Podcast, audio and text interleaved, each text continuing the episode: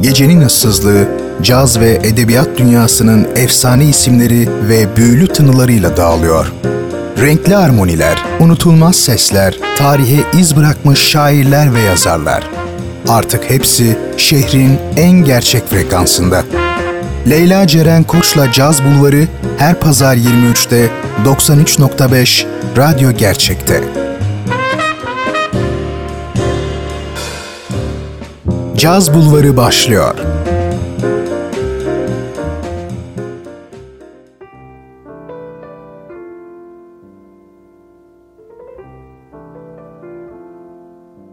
Şehrin edebiyat ve cazla buluştuğu adres 93.5 radyo gerçek frekansından ve caz bulvarından herkese güzel bir gece diliyorum. Ben Leyla Ceren Koç'la birliktesiniz.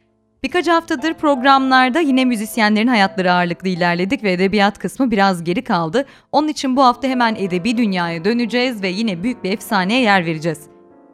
20. yüzyılın ikinci yarısında Amerika'dan Avrupa'ya dünyayı en çok etkilemiş Lübnan asıllı şair, ressam ve filozof Halil Cibran. Bu gece bu çok değerli sanatçının hayatını anlatacağım sizlere ve aralarda da her zaman olduğu gibi birbirinden güzel pazar gecenizi daha da huzurlu kılacak caz eserleri dinleyeceğiz ve Caz Bulvarı başlıyor. Hoş geldiniz.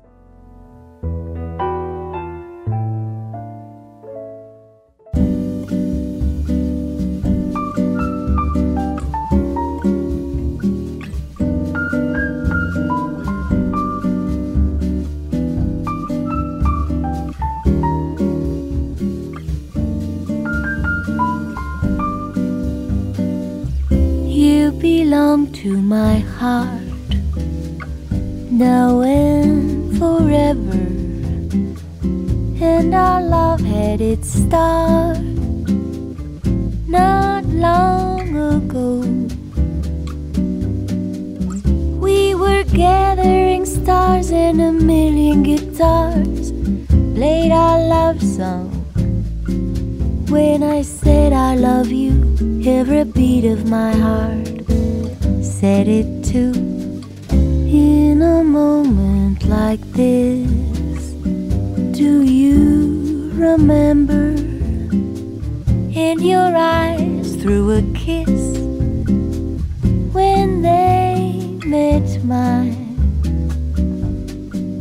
Now we own all the stars, and a million guitars are still playing.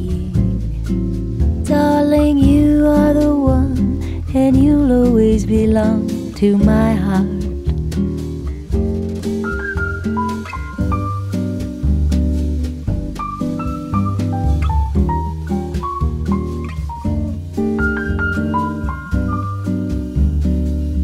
Solamente una vez se entrega el alma con la dulce y total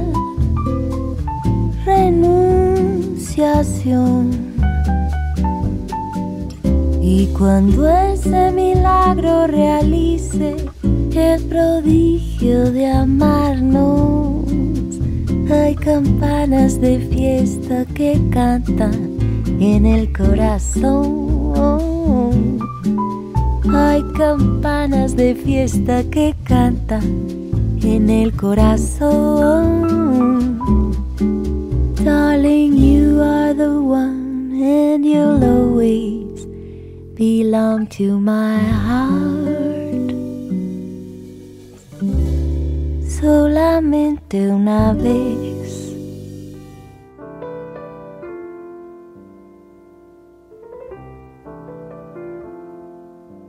1883-1931 yılları arasında yaşamış Halil Cibran.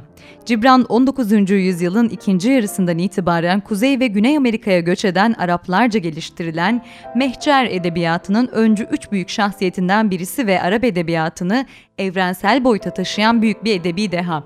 Düşünceleri 1960 Amerikan kuşağında çok derin bir etki uyandırmış ve eserleri de pek çok dünya diline çevrilmiş olan nadir Arap edebiyatçılarından kendisi, ülkemizde de 1930'lardan itibaren eserlerinin çevirileri yapılmaya başlanan Cibran'ın 1960 1990 ve 2000 yılları arasında hemen hemen tüm eserleri çevirerek Türk okuyucusuna e, kazandırılmış. Cibran 6 Ocak 1883'te Lübnan'ın kuzeyindeki e, dağlık bölge Beşare kasabasında doğuyor. Arapça adı Jubran Halil Cubran olan yazarın ailesi Hristiyan Maruni mezhebinden olsa da kendisi hem İslamiyet'ten hem de Sufi geleneğinden ve de Bahailikten de büyük çapta etkilenmiş birisi. Zaten kendisi de her zaman bu karmanın doğasının farkında olarak bir dünya vatandaşı olduğunu ve tüm insanları ayrımsız kucakladığını söyleyen birisi. Cibran ilk öğrenimini Beyrut'ta gördüğü sırada 8 yaşlarındayken ki burası e, burası ile ilgili farklı bilgiler var bazı kaynaklar. İlk okulu bitirdikten sonra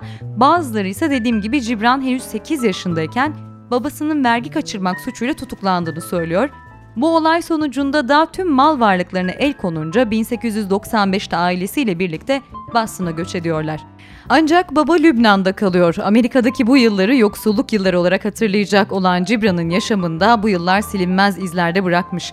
Bu zor şartlarda annesi Kamile Hanım seyyar satıcılık yaparak aileye bakıyor. Ailenin eğitim alan tek çocuğuysa Halil Cibran.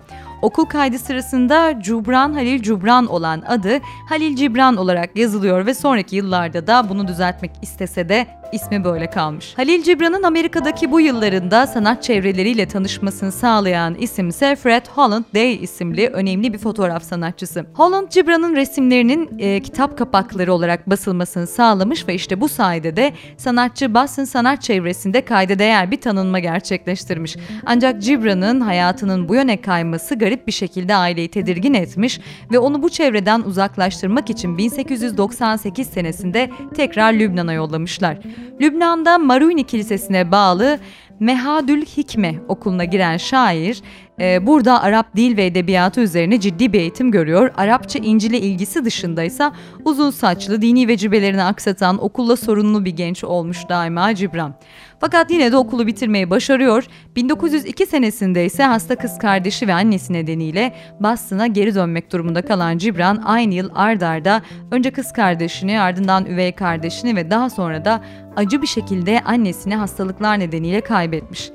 Şimdi biz de burada bir ara verelim diyorum ben de ve güzel bir eser dinleyip ardından Cibran'ın yaşamına devam edeceğiz. Şimdi dinleyeceğimiz eserse European Jazz Trio'dan gelecek You Don't Love What Love Is.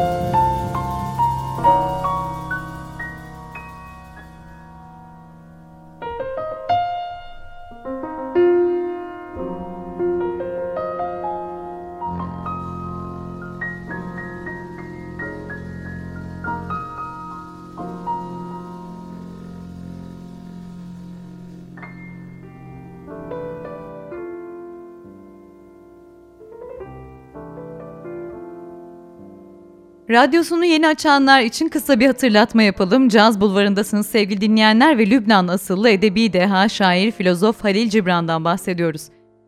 Evet Cibran 1904'te Boston'da Arap göçmenlerin gazetesi olan El Muhacir'de ilk çalışması olan Kafesteki Kuşu romantik bir şekilde betimlediği Vizyon adlı deneme türündeki ilk makalesini ve edebi ürünlerini yayımlıyor.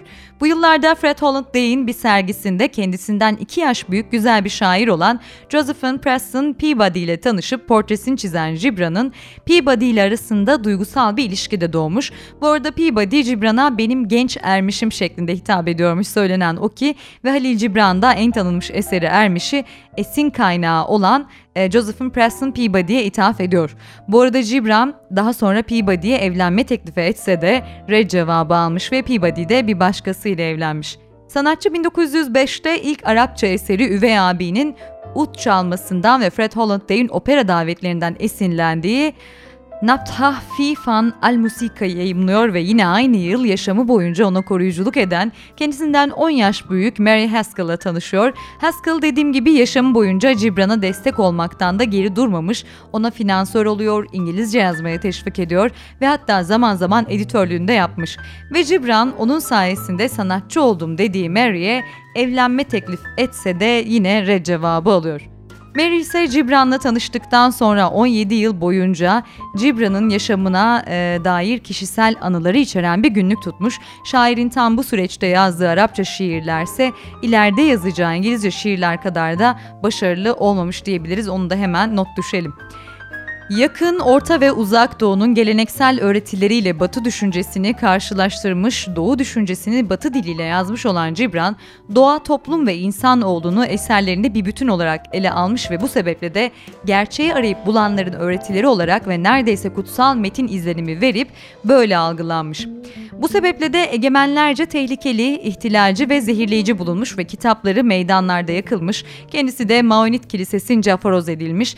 Ancak elbette bu Cibran'ın inançlarından ödün vermesine sebebiyet vermiyor ve şöyle demiş sanatçı bu dönemde. Bunlar ve diğer öğretilerden söz edişim nedeniyledir ki cezaya çarptırılıp sürgüne gönderildim ve kilise tarafından aforoz edildim. Geçirdiğim yıllarda hiçbir pişmanlığa kapılmış değilim.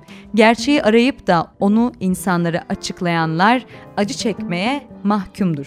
1908-1910 yılları arasında ise Paris'te resim bilgisini geliştirmek adına kalan Gibran, bu yıllarda Auguste Rodin ve dönemin tanınmış sanatçılarıyla tanışıyor, sanatsal anlamda olgunlaşmasına neden olan bir gezi oluyor bu ve döndükten sonra New York'a yerleşen Gibran, kendisini Arapça ve İngilizce edebi denemeler, öyküler yazmaya ve resim yapmaya adamış. 1908'de yayımlanan Asi Ruhlar'da yer alan öykülerde Cibran toplumdaki ikiyüzlülüğü şiddetle eleştirmiş ve geleneksel toplumlarda kadının sokulmaya çalışıldığı dar kalıba karşı çıkarak devlet yönetiminin ahlaki temellerini sorguya tutmuş, ana vatanı Lübnan'daki atalardan yadigar adetleri bütün çıplaklığıyla gözler önüne sermiş. Verde El Hani, Asi Ruhlardan bir bölümde şöyle diyor. Evet uyanıp da kanatlarımın hareket ettiğini ve beni aşk atmosferine uçurmak istediğini gördüğümde henüz anlamını dahi bilmediğim bedenimi saran bağlılık ve kanun zincirleri karşısında acizlikten titreyerek sarsıldığımda Evet, uyanıp da bütün bunları hissettiğimde anladım ki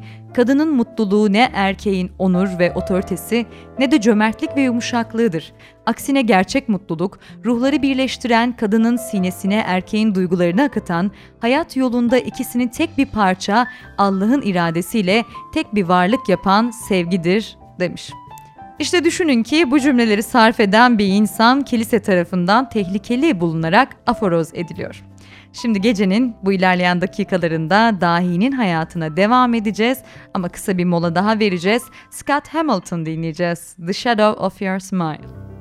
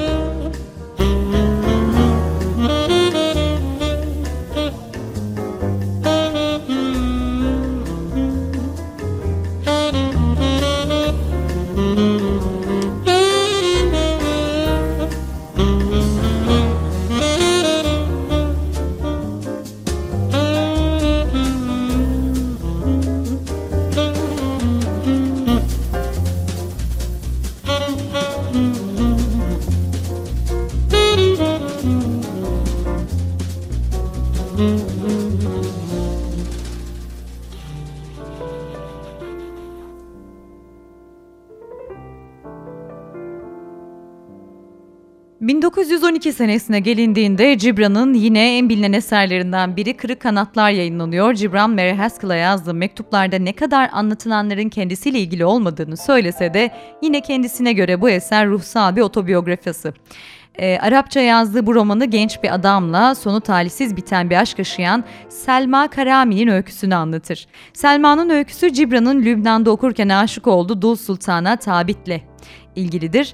Ee, bazı eleştirmenlere göre ise hocası Selim Dahir aracılığıyla yine Lübnan'da tanıdığı, aşık olduğu genç bir kızla yaşadığı sonu hüzünle biten aşkın hikayesi.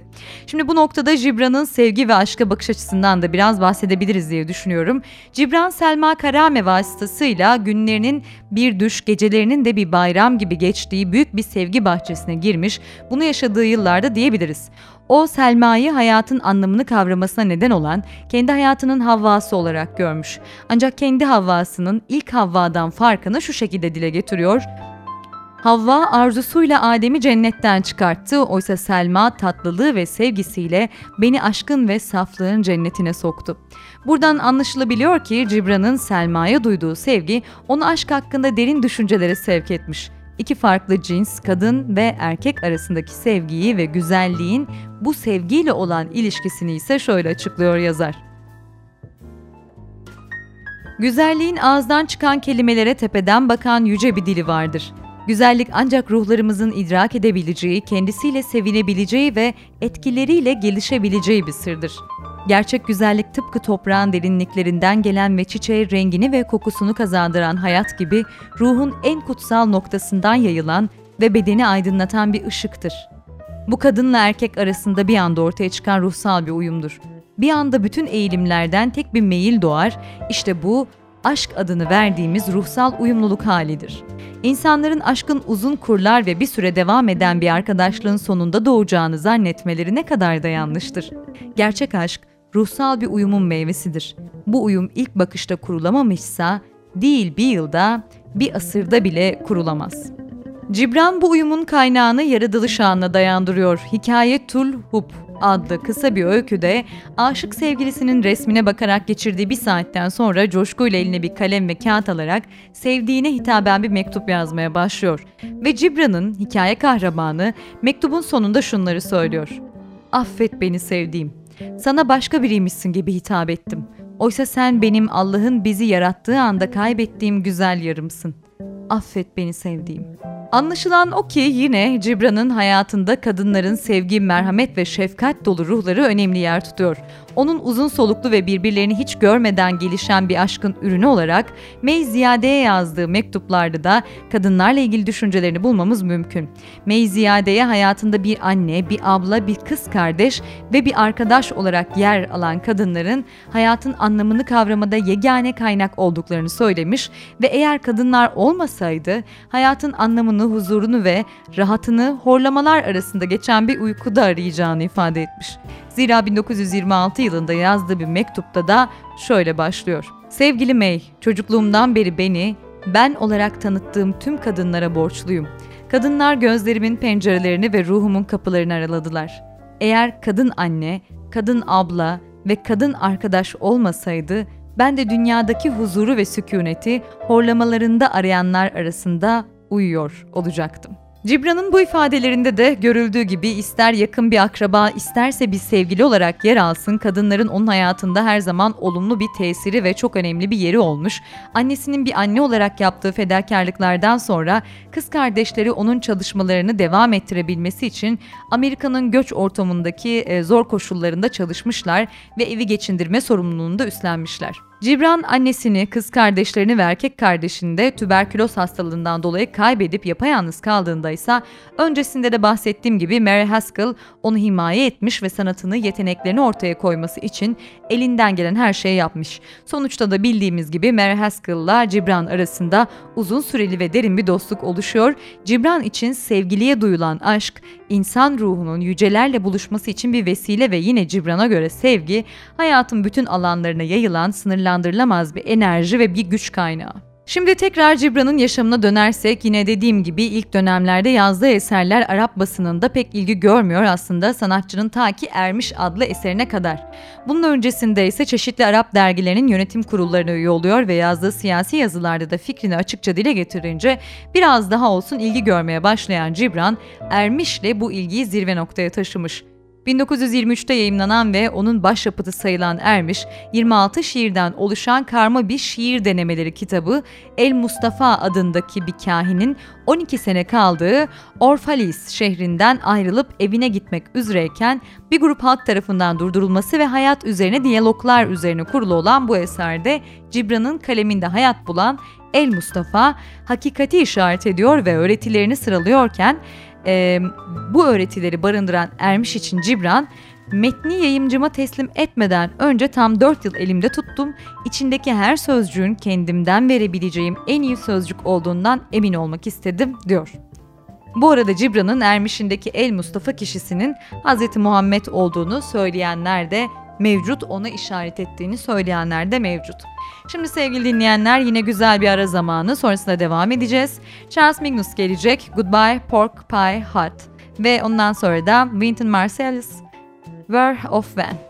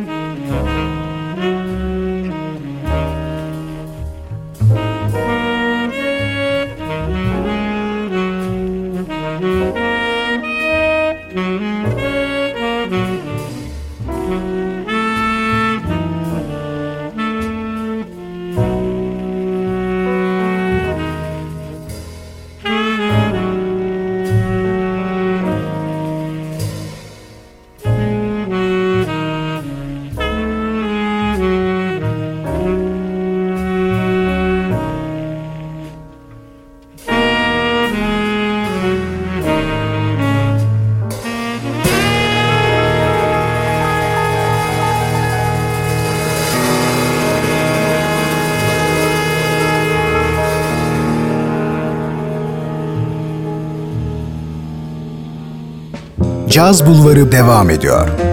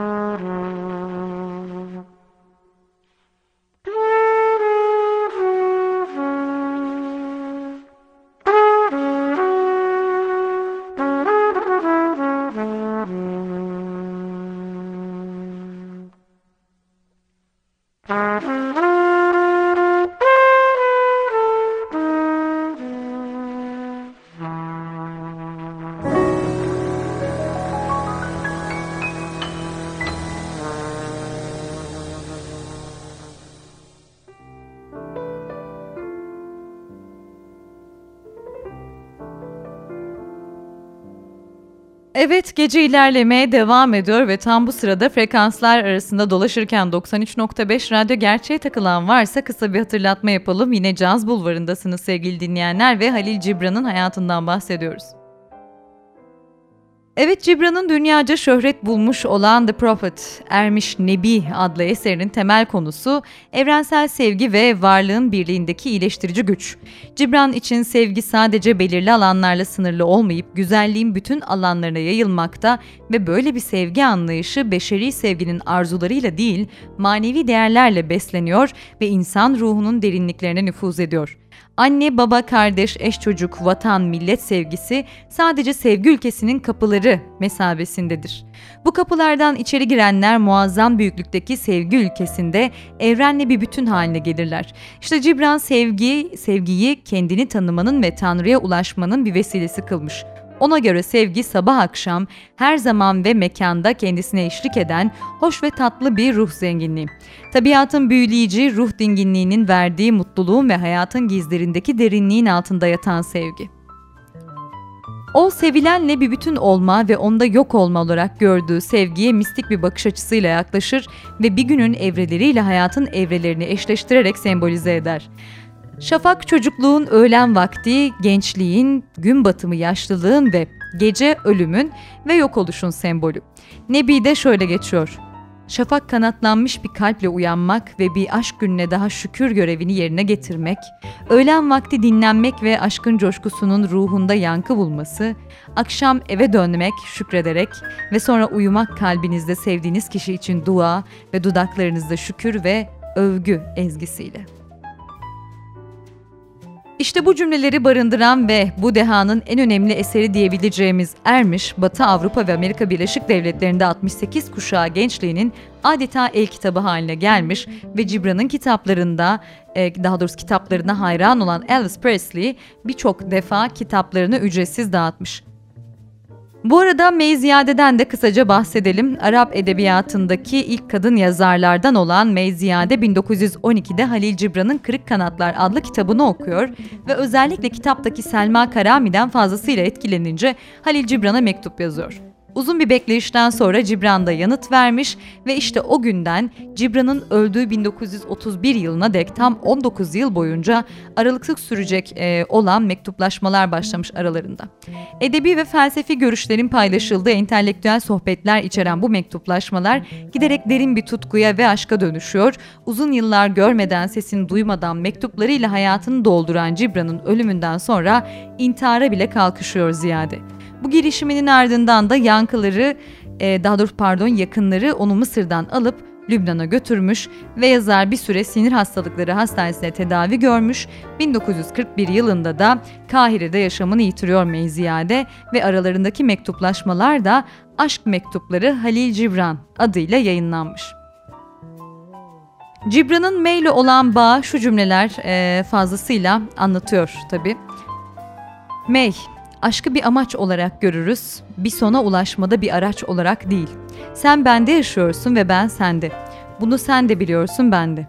Tüm insanlar içinde ruhuma en yakın olanı, yüreğime en yakın olanı sensin. Ruhlarımız ve yüreklerimiz asla kavga etmez, sadece düşüncelerimiz kavga eder. Bana aşktan korktuğunu söylüyorsun. Neden küçüğüm? Güneş ışığından korkuyor musun? Denizin gelgitinden korkuyor musun? Günün doğuşundan korkuyor musun? Baharın gelişinden korkuyor musun? Aşktan neden korktuğunu merak ediyorum. Mary Haskell'a geri dönersek. Aralarındaki uzun süreli ve derin bir dostluk Haskell'ın evlenip onun hayatından çekilmesinden sonra bitmiş. Hemen sonrasında ise bu defada hayatına yayın evi sahibi ve öğretmen Barbara Young girmiş. Cibran'ın ölümünden sonra ise Cibran'ın hayatını anlattığı Lübnan'dan gelen bu adam kitabını yazmış Young. Cibran hayatında birer iyilik meleği gibi dolaşan bu kadınları çok sevmiş ve hayatı boyunca onları sevgi ve şükranla anmış. 1926'da yayımlanan küçük kağıt parçalarına ve defterlere karaladığı aforizmalardan oluşan Kum ve Köpük eseri Beatles grubu üyesi John Lennon tarafından bir trafik kazasında kaybettiği annesi için yazdığı Julia adlı şarkıda kullanılmış. O satırlar aynen şöyle.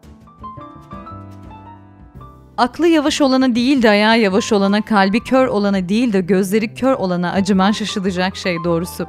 Kederin ya da sevincin büyüdüğünde dünya gözünde küçülür. Bugünün hüzünleri arasında bize en acı geleni dünün sevinçlerinin anısıdır. Tuzda garip bir kutsal güç olduğu kesin. Çünkü o hem gözyaşlarımızda var hem de denizde.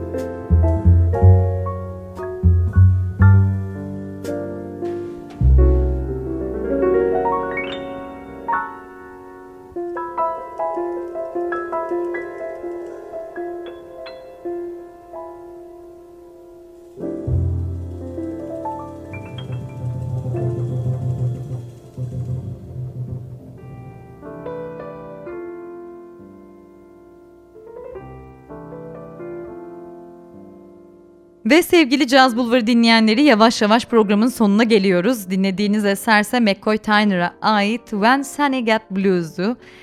Ee, Meçhar edebiyatının en önemli ismi Halil Cibran. Eserleri adeta kutsal metin havasında olan ve yolu sevgiden şaşmayan bir deha. Onunla ilgili anlatılan ilginç bir rivayette aynen şöyle, 1920'lerin sonlarına doğru Yeryüzü Tanrıları isimli eserini e, yazdığı dönemde bir gece kar yağarken eserini dışarıda yazmak ister. Central Park'a gider yanına gelen polisler Cibran'a nereli olduğunu sorduktan sonra polislerden biri sizin oradan bir yazar var ne zamanki kitapları evime girdi eşim bana itaat etmeyi bıraktı artık benimle tartışabiliyor sanırım o yazarın ismi Halil Cibran'dı hiç duydun mu bu adamı der. Cibran da evet duymuştum der. Ve ne yazık ki sevgili dinleyenler, Cibran'da ömrü kısa güzel insanlardan demek mümkün 1928'de sağlığı giderek kötüleşmesine rağmen alkolle dostluğunu ilerletmesi de buna sebep tabii. Ruhsal durumu da iyi denilemez. Öyle ki hayranlarıyla buluştuğu bir gün ansızın bir ağlama krizine girdiği de biliniyor. Ve 10 Nisan 1931'de ilerlemiş siroz ve tüberkülozdan kaynaklı 48 yaşında yaşama veda ediyor Cibran. Ocak 1932'de de doğduğu yere yakın Marsarkis Manastırı'na defnedilir fakat ne yazık ki kemikleri mezarından çalınır ve bir daha da bulunamaz. Son olarak sevgi aydınlık bir elin aydınlık bir sayfaya yazdığı aydınlık bir sözdür diyen Cibran'ın sevgiye bakış açısını Sultan Şimşek, Cibran Halil Cibran'ın eserlerinde Beşeri ve Evrensel Sevgi adlı çalışmasında oldukça güzel anlatmış. Ben de oradan bir alıntı yapmak istiyorum bu anlamda ki çalışması programı yapmamda da oldukça fayda sağladı ve bununla da programın kapanışını yapacağım. Haftaya bir başka efsane isimle Caz Bulvarı'nda buluşmak üzere diyorum sevgili dinleyenler ve iyi geceler diliyorum. Cibran'ın tesiri altında kaldığı bilinen vahdedi vücut felsefesi bir ruhun taşıdığı duygu ve istekleri diğer varlıklardan farklı görmez. Cibran işte bu noktadan hareketle insanlığı sevgide birleşmeye çağırır. Sevgi farkındalıktır, uyanık olma halidir zira. Cibran'ın gerek düşünce dünyasının gerekse edebiyatının beslendiği diğer bir alan olan romantik akımının yazarları da sevgiye davet eder insanları. Onlara göre sevgi yaşamdaki en tatlı melodi olup insan için olmazsa olmazdır. Yine onlara göre kainatın bütün unsurlarında var olan Tanrı insanlar vasıtasıyla seven olur. Romantiklere göre ruh bedenle birleşmeden önce uluhiyet aleminde gökyüzünün ardında olup biteni seyrederdi. Sonra yere indi, bedenle birleşti. Sevgi, olgunluk ve iyilik başta olmak üzere pek çok yüce sıfat ve ilahi güzelliği içinde sakladı. Cibran da romantik akımının edebiyatçıları gibi sevgi kıvılcımlarının gökyüzünden indiğine ve sevginin yüce bir bilgi olduğuna kanaat getirdikten sonra sevgi ateşiyle korunduğunu ve yüreğini temizlemek için sevgi ateşini yüreğine aldığını söylemiştir. Çünkü Eflatun'un dediği gibi görünen alemindeki madde ya da maddilik insanı öldürmektedir ve bunun panzehiri sevgidir. Nitekim Rabita, e, Rabiatül Adeviye, İbn Farid gibi bazı mutasavvıflar da sevginin yüceliğini ve güzelliğin nurunu diriltmek için var edildiklerini bütün dünyaya haykırmışlardır adeta. Cibran adeta ruhunda sevgi temelli bir dini benimsemiş ve rahiplerin kutsadıkları mabetlerin yerine insan kalbinde var olan sevgi mabetini koymuştur. Bu, Teozofların dış dünyadaki kiliselerin yerine insanın iç aleminde inşa edilecek manevi bir dünyaya koymalarına benzemektedir. Cibran, Harabeler Arasında adlı eserinde ise aynen şöyle der. Orişalem'de ibadet için bir tapınak inşa ettim ve kahinler tapınağı kutsadılar. Sonra geçen günler o tapınağı yok etti. Sevgi için kalbimde bir tapınak inşa ettim ve Tanrı tapınağı kutsadı. O öyle bir tapınak ki hiçbir güç ona asla galip gelemeyecek.